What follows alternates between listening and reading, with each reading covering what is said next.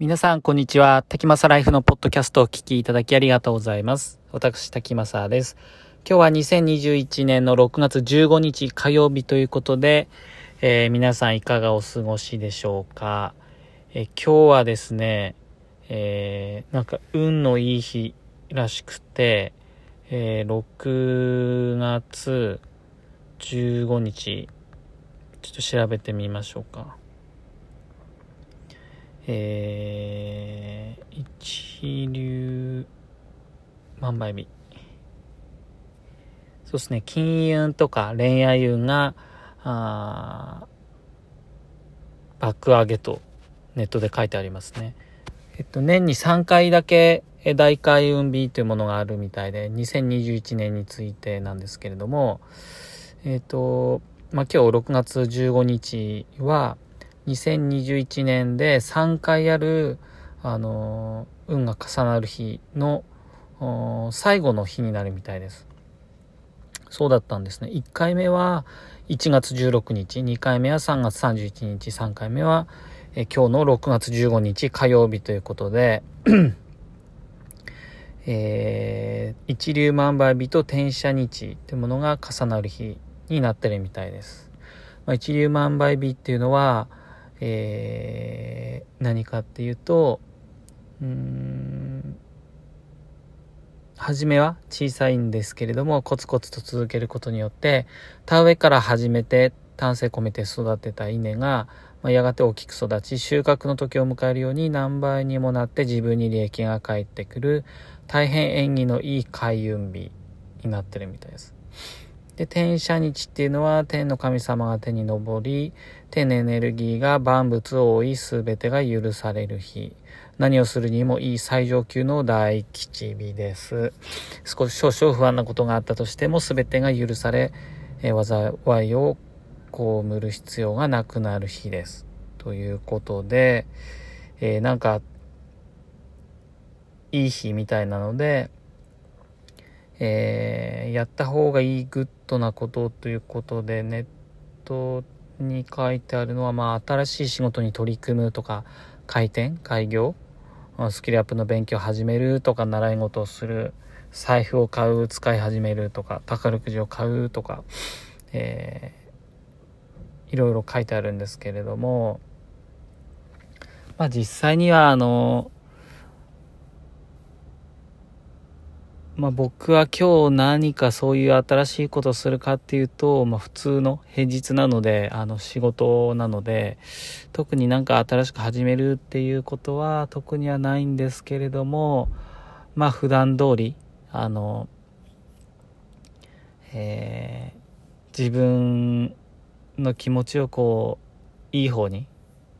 え心地いいとか、あ嬉しいとか楽しいとか、そういった心地いい状態に、えー、して、まあ今日も一日、あのー、過ごしていきたいなというふうに思っています。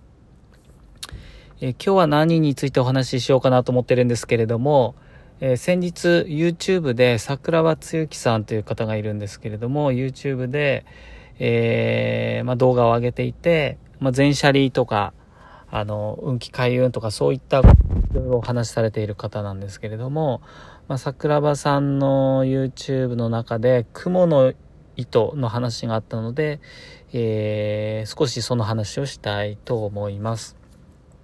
その YouTube の中で話していた内容の中に、あのー、芥川龍之介が書いた雲の糸っていう小説があるっていうお話をしていて、えそれはあの10ページぐらいで、あの終わる短い内容なので、まあ、ぜひ、興味のある方は見てくださいっていう感じだったんですけれども、ちょうど僕はあの、アプリで、i 文庫 S というアプリをインストールしていたので、まあ、無料で、その、雲の糸っていうのを検索して読んでみました。内容としては、あのまあ、お釈迦様が、あの極楽の蓮池の淵を歩いていて、えー、池の真ん中に咲いている蓮の花あのところ。うん水の表を覆っている蓮の葉の間から下の様子を見て下はちょうど地獄の底になっているみたいなんですけれども、えー、そこで地獄の底で神田田という男が一人あの他の罪人と一緒に、えー、うごめいている姿が見えましたと。でこの神田田っていう人はあの人を殺したり家に火をつけたりいろんな悪事を働いた大泥棒なんだけれどもたった一つの良いことをした生きてるうちに良いことをしたとそれは何かというと深い林の中を通った時に小さな雲が一匹ロバタを張っていくのが見えたので神田田は最初踏み殺そうと思ったんだけれどもこれも小さいながら命のあるものに違いない命をむやみに取るということはいくらなんでもかわいそうだということで、えー、殺さずに助けてあげたというところで、えー、それをお釈迦様は思い出して、えー、それだけの良いことをした報いにはできるならこの男を地獄から救い出してやろうとお考えになったみたいです。でえそば、を見ると翡翠のような色をした蓮の葉の上に、えー、雲が一匹美しい銀色の糸をかけているのでその糸をそっと垂らしてあげると。で、えー、神田田に、えー、その糸を登って、えー、地獄から登ってきなさいということで糸を垂らしたんですけれども神田田はその糸を見てあ地獄で苦しんでいたんですがあよっしゃラッキーだとその糸を掴んで、えー、必死に登っていくんですけれども、まあ、そこまでは多分良かったんだけれどもその後あのー、糸は垂れているので自分の他にもいろんな人たちが、えー、いっぱい登ってきて、え、しまったと。ですごい細い糸だから自分一人だけならなんとかいけるけどいっぱい人がこうその糸を登ってきちゃうと重みで耐えられなくなって糸が切れちゃうだろうからって言ってあの神田田はあの登ってくるなと。降りろ降りろと言って、えー、大きな声を出したと。お前たち登ってくんじゃないよと。そしたらその糸は神田田のところでプツって切れてしまって、えー、また地獄の底に戻ってしまったと。そういう話なんですけれども、まあ、これはで結局この神田田はどうなったかっていうとまた地獄のところに戻ってしまって、えーまあ、お釈迦様はまあ、自分だけ地獄から抜け出そうとする神田田の無慈悲な心があまあそのそうしてその心相当な罰を受けて元の地獄へ落ちてしまったと。だけども極楽にある破水系のハスは少しも、まあ、そんなことに頓着しませんといたしませんと。まあ白い花はお釈迦様のおみ足の周りにゆらゆらと動かしてその真ん中にある黄色の髄からは、まあ、いい匂いがしましたというところで終わってるっていう話なんですけれどもこれで終わりなんであのとても短いんですけれどもまあこれを読んでまあ僕が思ったことはうーん、まあ、よく雲に引っかかるな引っかかることが多いなってここ最近ずっとここ何年かなんですけれどもあの感じています。まあそれは単純に僕の家が田舎っていうのもあるんですけれども、まあ、職場で見たり家で見たり、えー、雲の糸に引っかかっちゃうんですけれどもまあ今までだったらその雲とか見たらあの、なんか嫌だなとか、いうふうに思っていたんですが、まあ、ここ数年間は、うーん、雲に対してそこまで嫌だなっていう感情がなくって、実際に蜘蛛の巣に引っかかったら、ああ、引っかかっちゃったなっていうだけで、もし自分の家とか部屋に雲がいたら、まあ、それを捕まえて、え、外に逃がしてあげると。あの、まあ、自然の中で追いきなさいっていう感じで、えー、逃がしてあげてるっていう感じですね。殺しはしてないですねなんか。まあやっぱり雲にも命があるしうん。っていうところなのであのまあ雲もあんまり大きすぎる雲なんかでかい雲はちょっと触れないんですけど、まあ、そこら辺にいる小さい雲とかあの細い雲ぐらいだったら、まあ、素手でそのまま捕まえてそのまま外に逃がしてあげるっていうのは感じをしています。まあ、だからって言って自分がその死んだ後にその雲に助けられるかどうかはちょっとわからないんですけれども、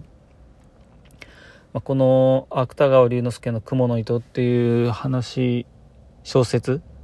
を読んであそういえば自分もそうやって雲に結構引っかかるなとかあのいうのをちょっと感じました。うん。まあだからって言って何かなんだろうな。自分がその死んだ後例えば地獄に行くかもしんないけどそれで助けてもらいたいから雲を逃がすっていうような感覚ではなくてなんだろうどちらかというとそうだな。まあ雲の巣を自分の部屋に貼られるのはまあ嫌なんですけれども、まあ、雲も自然の中で生きていくのがまあ普通の、あの、ことだと思うので、あなたのいるべきところ、この家の中じゃなくて、家の中とか建物の中で蜘蛛の巣を張って生きているんじゃなくて、えー、本来いるところの自然の中に行って、あのー、そこで思う存分、どうぞ生きてくださいみたいな感じで逃がしてるっていうようなところです。でもまあ本当になんかクモの巣にかかることが多いんですよね。週1では必ずどっかに引っかかるっていう感じですね。で、月1、もうちょっとあるかな。月2、3ぐらいのペースで雲を素手で掴んで外に逃がしてるっていうような感じです。うん。あの、ちょっとタランチュラとかそういう本当にあの、ガチででかい雲は、あの、素手じゃ怖くて触れないので、そういうのが出たらもうちょっと、あの、なんか棒使ったりするんですけど、ちっちゃい雲なら、むしろ可愛い感じですからね。うん、それを逃がして、まあ、それがどうなるかはわからない。いい行いなのか悪い行いなのかわからないんですけれども、まあ、まあ自分の中で、うん、そういったことをする方がなんかいいかなっていうふうに思っているので、今は、あ雲を見ても、あまり嫌な気持ちにはならず、まあ、雲の巣引っかかった瞬間はうわって思うんですけど、まあ、まあそれはそれで払えばいいかっていう感じで、えー、やっています。まあ、今日の朝も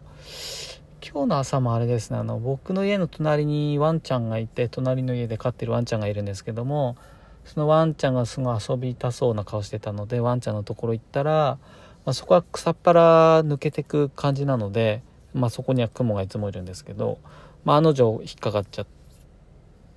ったでちょうど昨日えっ、ー、とこの桜庭さんの YouTube を見て「雲の糸」っていう小説を読んだので、え、少しこの話をしてみようかなと思いましたということで特に、まあ、だからなんだよって話になると思うんですけども、まあ、そういった感じで雲とは、まあ、今後もあの付き合っていくのかなというふうに思っております。ということで今日もお聴きいただきましてありがとうございました。えー、皆さんにとって素敵な一日となりますように。それではまた。